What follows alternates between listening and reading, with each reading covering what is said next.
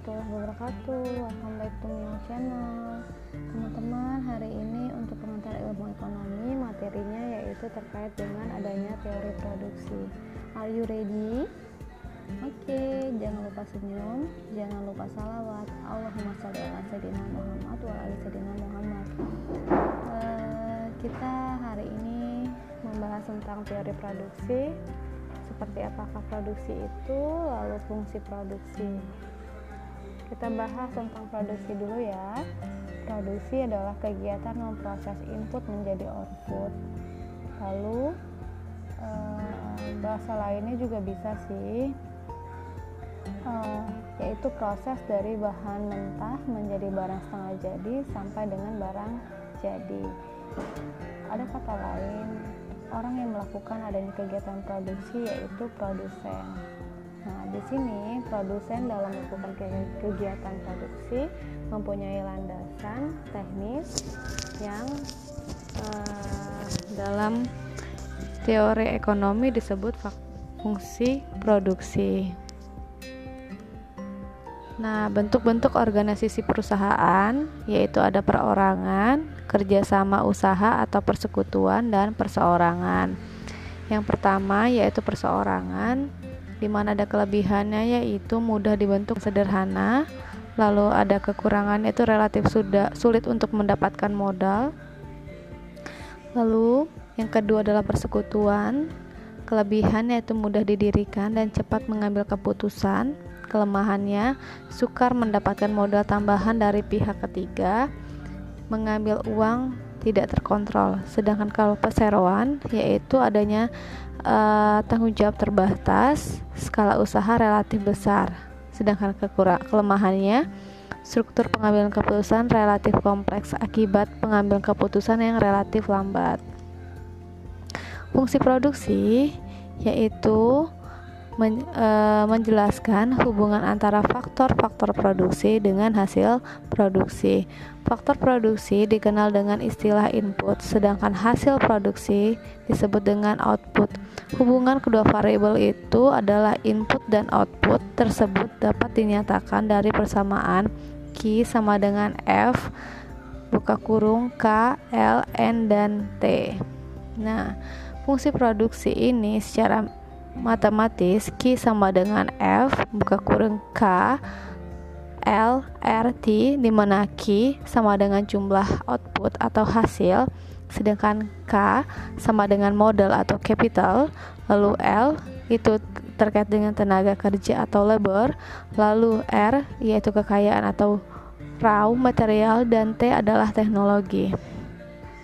Nah, faktor teori produksi ini ada lima, di mana sumber daya alam, sumber daya manusia, lalu sumber daya modal, sumber daya pengusaha, lalu sumber daya informasi.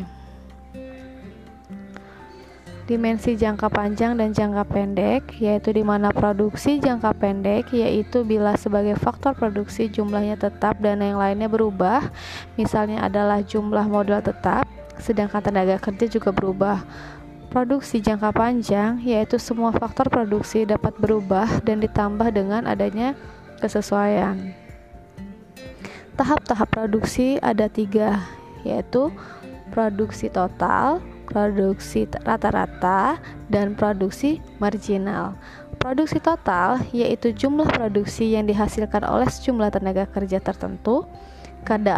Keadaan dalam tahap ketiga ini menunjukkan bahwa tenaga kerja yang digunakan adalah jauh melebihi daripada yang diperlukan untuk menjalankan kegiatan produksi secara efisien. Produksi rata-rata yaitu produksi yang secara rata-rata apabila produksi total adalah T P, jumlah tenaga kerja ada L, maka produksi rata-rata atau A P dapat dihitung dengan menggunakan persamaan A P sama dengan T P per L. Produksi manajerial yaitu produksi tambahan yang diakibatkan oleh pertambahan satu tenaga kerja.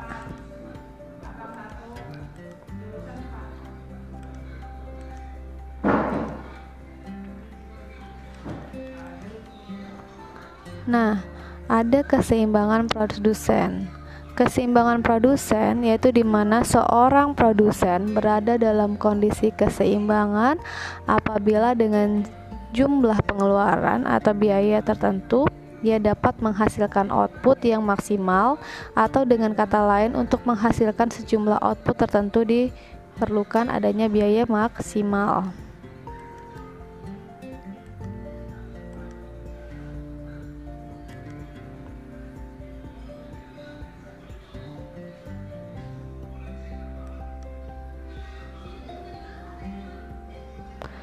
Produksi merupakan konsep arus atau flow konsep, di mana kegiatan produksi itu diukur dari jumlah barang-barang atau jasa yang dihasilkan dalam satu periode waktu tertentu.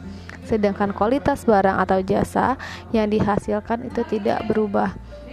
Di mana tujuan perusahaan itu yaitu maksimalisasi sumber daya atau tenaga kerja, maksimalisasi output atau penjualan, maksimali Maksimalisasi juga growth atau pertumbuhan, di mana kategori kegiatan produksi itu terkait dengan produksi sesuai dengan pesanan atau custom order production. Lalu yang kedua adalah produksi massal yang kaku atau rigid mass production, produksi massal yang fleksibel, flexible mass production, dan yang keempat adalah proses atau aliran produksi atau proses of flow production.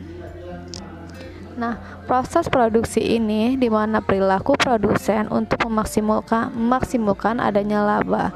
Di mana kalau kita lihat teori produksi ini memang proses mengubah input menjadi output, di mana produksi jangka pendek itu ada fungsinya menunjukkan hubungan antara output yang dihasilkan dengan berbagai macam input yang digunakan untuk menghasilkan output tersebut. Nah, produksi jangka pendek ini menggunakan dua input, yaitu input tetap dan input variabel.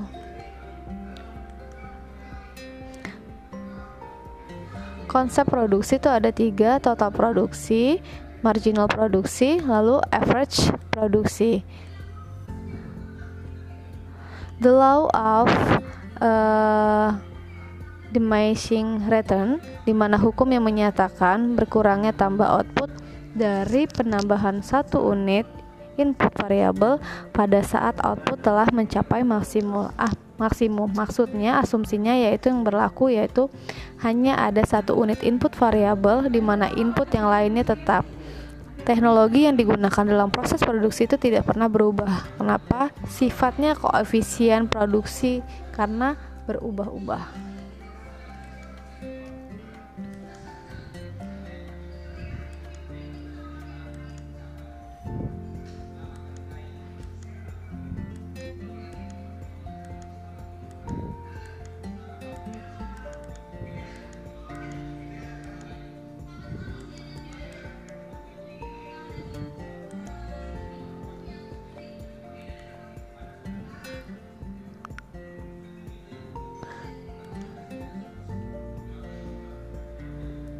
Oke, dari sini, dari jangka waktu panjang dan pendek dari produksi, lalu ada fungsi produksi, uh, kita pahami ternyata produksi ini juga mempengaruhi nanti terkait dengan uh, perilaku produsen ya. Jadi uh, yang menjadi poin di dalam produksi, apakah tujuan dari kegiatan produksi itu sendiri? Karena sebenarnya tujuan kegiatan produksi adalah meningkatkan adanya kemaslahatan sehingga mendapatkan keuntungan atau falah di dunia dan akhirat.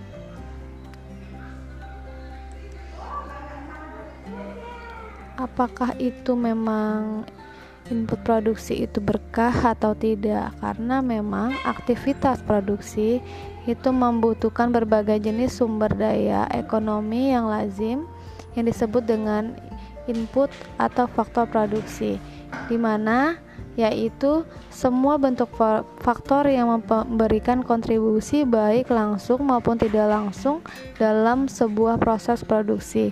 Maka, faktor-faktor produksi ini dideskripsikan dalam faktor sumber daya alam, faktor finansial, sumber daya manusia, dan faktor waktu. Faktor produksi atau input ini juga secara garis besar dapat diklasifikasikan menjadi dua, yaitu input manusia dan input non-manusia.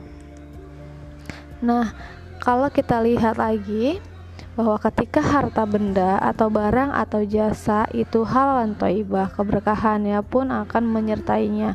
Halalan thayyibah maksudnya adalah halal secara nilai intrinsiknya, halal prosesnya, halal dampaknya dari proses transaksi sehingga keberkahan yang akan menyertai barang dan jasa itu, sehingga menjadikan output barang ataupun jasa yang berkah dan berdampak untuk kemaslahatan. Oleh karena itu, bagaimanapun sistem pengklarifikasian bahwa berkah harus dimasukkan dalam input produksi, karena berkah tersebut melekat pada suatu sis- pada setiap yang digunakan dalam berproduksi dan juga melekat pada proses produksi sehingga output produksinya akan mengandung berkah. Memasukkan berkah sebagai input produksi adalah rasional. Karena apa? Sebab berkah mempunyai nyata dan mempunyai output dalam alam kasat mata. Input berkah memang tidak bersifat materi sebagaimana faktor-faktor produksi lainnya, di mana barang atau jasa yang diproduksi dengan input berkah akan menghasilkan output yang bertambah berkah sehingga nilai kemaslahatan semakin bertambah. Sebaliknya, jika barang atau jasa diproduksi dengan input dan tidak berkah, maka akan menghasilkan output yang tidak berkah juga, bahkan berdampak pada kema- kem- pada kerusakan. Nah, kemuliaan harkat kemanusiaan sebagai karakter produksi, di mana konsep ekonomi Islam sangat berbeda dengan konsep ekonomi konvensional, karena ekonomi Islam lebih menitik beratkan pada faktor manusia sebagai perhatian terpenting dalam faktor produksi. Maka dalam hal ini ekonomi Islam lebih memilih faktor tenaga kerja human capital daripada modal finansial atau financial capital, karena dalam perspektif ekonomi Islam tenaga kerja memiliki kedudukan yang sangat tinggi daripada faktor modal finansial. Dari sisi pihak tenaga kerja, ekonomi Islam memandang bahwa penggunaan teknologi pada tenaga kerja atau labor intensif memiliki nilai keberkahan yang lebih dari teknologi yang hanya mengandalkan mesin padat capital. Misalnya, menyelamatkan tenaga kerja dari kemiskinan dan ketidakberdayaan ekonomi memiliki daya tarik tersendiri dalam hati para konsumennya. Eksplorasi dan pembentukan konsep produksi, di mana semangat produksi untuk menghasilkan maslahah maksimum perlu dituntut dari nilai dan perilaku. Prinsip ekonomi Islam, nilai dan prinsip pokok dalam produksi adalah amanah dan profesionalisme, dua pokok yang diambil dalam Al-Quran yang mengatakan, "Ya Bapakku, ambillah ia sebagai orang yang bekerja pada kita, karena sesungguhnya orang yang paling baik kamu ambil untuk bekerja ialah orang yang kuat lagi terpercaya." Nah, sedangkan dari hadis dari pendapat dari Imam Ibnu Taimiyah menjelaskan bahwa eh, maksud dari kuat atau al-qawiyu lagi dipercaya al-amin adalah profesional dan amanah atau trust. Yang kedua, prinsip pokok ini merupakan piranti untuk mewujudkan adanya maslahah dan maksimum. Jadi, bisa dikesimpulkan bahwa aktivitas produksi harus balance dengan kegiatan konsumsi. Apabila keduanya tidak balance, maka akan terjadi ketimpangan dalam kegiatan ekonomi.